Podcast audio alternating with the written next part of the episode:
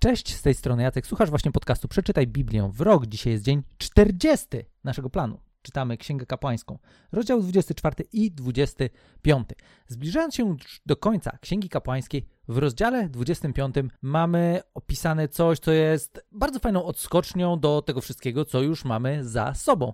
Bo tak jak już też zauważyliście, Księga Kapłańska nie jest koniecznie najlżejszą do czytania lekturą. Nie zmienia to jednak tego, że jest absolutnie fascynująca i mam nadzieję, że poprzednie odcinki pokazały Wam trochę tego, w jaki sposób dostrzec piękno w tej księdze, która bez całej reszty Biblii jest dosyć ciężka dla nas do ogarnięcia, nie rozumiejąc kontekstu, kultury i tego, jak ważne przesłanie Księgi Kapłańskiej było dla ludzi, którzy w pierwszej kolejności mieli je usłyszeć, czyli narodu izraelskiego. I w rozdziale 25 czytamy o pewnym wydarzeniu, które w całym kalendarzu żydowskim było wyjątkowe i to nie było związane z kalendarzem rocznym, tylko tak naprawdę było związane tutaj e, z cyklem 7 siódemek i co 4, wynikało z tego, że co 49 lat odbywało się coś, co nazywało się rokiem jubileuszowym. I ten rok jubileuszowy to było naprawdę mega, mega ciekawe wydarzenie. Nie będę szczególnie cytował fragmentów odnośnie roku jubileuszowego, tylko bardziej omówię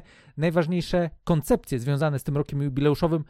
Mam cztery punkty, które nam ten rok jubileuszowy opisują, ale koniecznie sprawdźcie sobie, jeżeli jeszcze nie czytaliście, sprawdźcie sobie opis roku jubileuszowego, bo tak jak mówiłem, przy wszystkim, co już czytaliśmy, to jest tak naprawdę bardzo fajna odskocznia do wielu rzeczy, które dla nas były może niezrozumiałe, może ciężkie do czytania, może ciężkie do pogodzenia się z nimi, do strawienia, jakkolwiek zrozumienia, jak to tak w ogóle mogło być. I kilka rzeczy związanych z rokiem jubileuszowym, które są absolutnie wyrąbiste. Cały rok odpoczynku. Co 49 lat, rok 50 był rokiem wyjątkowym, kiedy ludzie obowiązkowo po prostu musieli mieć rok wakacji. Wyobraź sobie swoje życie, gdzie tak naprawdę co jakiś czas masz możliwość zrobienia sobie takiego totalnego resetu, zrobienia sobie wakacji. Ciekawe było to, że było to też związane z tym, że e, Bóg naprawdę wrzucił im konkretne obietnice związane z zaopatrzeniem, które on przygotuje na czas, kiedy ludzie mają nic nie robić, kiedy mają e, pozwolić ziemi, żeby odpoczęła i kiedy mają zaufać jemu. I ważna lekcja dla nas tutaj jest taka, że w tym odpoczynku, który Bóg ma przygotowany dla ludzi, którzy z nim żyją, którzy jemu ufają, my możemy doświadczyć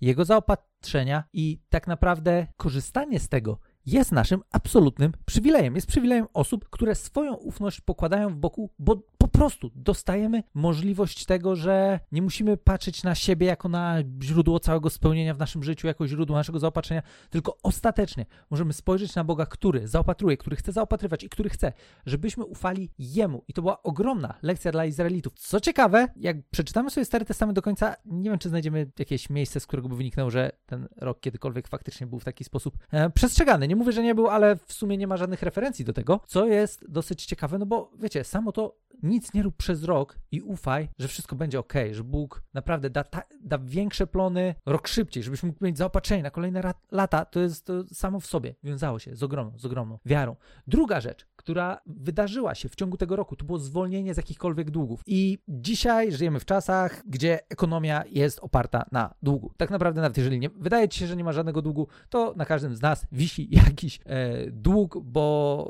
kraje się zadłużają e, i tak naprawdę sam fakt naszego funkcjonowania jest związany z tym, że dziecko się rodzi i na dzień dobry jest jakiś dług, który w przyszłości musi spłacić, bo zwyczajnie e, wielcy tego świata decydują się na potworne zadłużanie, e, nie myśląc o tym, albo myśląc o tym, albo po prostu olewając temat tego, że ktoś kiedyś długi będzie musiał spłacić, lub nie wiem w jaki inny sposób ten problem będzie rozwiązany. I teraz, w roku jubileuszowym, ludzie doświadczali zwolnienia z jakichkolwiek długów. Wszystkie długi były całkowicie anulowane. Długi przestawały istnieć, przestawały funkcjonować, przestawały ciążyć nad życiem ludzi. Ludzie dostawali całkowicie nowy, świeżutki, świeżutki start. To jest piękne, bo tak naprawdę w jakiekolwiek maliny się nie wpuściłeś. Wszyscy wiedzieli, że co 50 lat możesz doświadczyć wolności, możesz doświadczyć nowego startu. I Lekcja tak naprawdę dla nas tego też jest taka, do której zresztą później Jezus będzie się odnosił. Kiedy coś pożyczamy, nie liczmy na to, że to kiedykolwiek do nas. E, ja wiem, że to niekoniecznie tak funkcjonuje, ale to jest też jedna z rzeczy, którą później powie Jezus. Jeżeli coś pożyczasz, e, nie oczekuj tego, że ktoś ci to zwróci. Bo jedna rzecz, która jest związana też z tym zwolnieniem z długów, jest taka, że e, to, że dłużnicy doświadczali wolności, to jest jedno, ale ktoś, komu byli winni, nie, dos nie dostawał zwrotu tego, co pożyczył. I to jest, to jest coś, co jest takim chrześcijańskim standardem, wysokim standardem, czy wysokim standardem Jezus, który powiedział, że hej, jeżeli pożyczacie, nie oczekujcie tego w zamian. I to jest, to jest jedna z kolejnych lekcji. Trzecia lekcja. To był czas takiego całkowitego, nie wiem, użyłbym słowa odnowienia. Tak naprawdę ludzie na nowo startowali w tym miejscu, w którym zaczynali 50 lat wcześniej. Co mam na myśli? Jeżeli na przykład kupiłeś jakąś ziemię, to ona wracała do jej właściciela po 50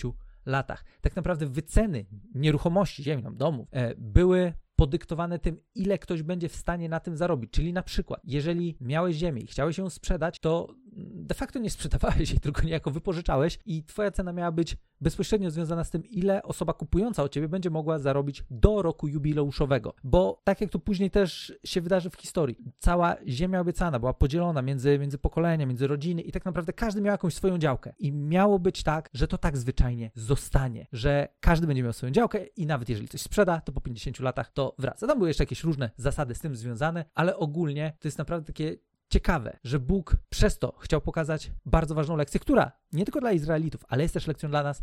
Wszystko, co należy do Boga, jest Boga, a my jedynie mamy tę radość, że możemy z tego korzystać. Jeżeli chcesz powiedzieć, że coś jest Twoje, no to może Ci się wydawać, że jest Twoje do momentu, kiedy tego nie stracisz. Ostatecznie wszystko jest Boga, wszystko jest w Bożych rękach i Bóg daje nam możliwość tego, żebyśmy korzystali z tego całego dobrocieństwa, tego świata, który On stworzył. Kolejna rzecz, czwarta rzecz, to jest rok wolności. To był rok, w którym ludzie, którzy byli niewolnikami, doświadczali wolności. Wszyscy doświadczali całkowicie nowego startu, bez względu na to, z jakiego powodu nie wpakowali się w tą niewolę. Bo też, żeby było jasne, tutaj musimy sobie dopowiedzieć, że to niekoniecznie było takie niewolnictwo, jak byśmy dzisiaj rozumieli. Tak naprawdę często było zwyczajnie związane z sytuacją, że ktoś komuś coś był winien i nie był w stanie spłacić. No i jako, że nie był w stanie spłacić, no to e, stawał się sługą, e, czy tam niewolnikiem, tam użyjmy tego słowa, e, swojego wierzyciela i musiał na jego rzecz pracować, żeby odpracować ten dług. I po 49 latach, w roku 50, był reset. Wszyscy doświadczali wolności. I jeśli nam dzisiaj by się wydawało, że mm, to w żaden sposób mnie nie dotyczy, to niewola dotyczy każdej osoby, która zwyczajnie żyje. Bo Biblia też jasno pokazuje to, że każdy z nas jest niewolnikiem grzechu, dopóki nie doświadczymy wolności, którą daje Jezus. I tak naprawdę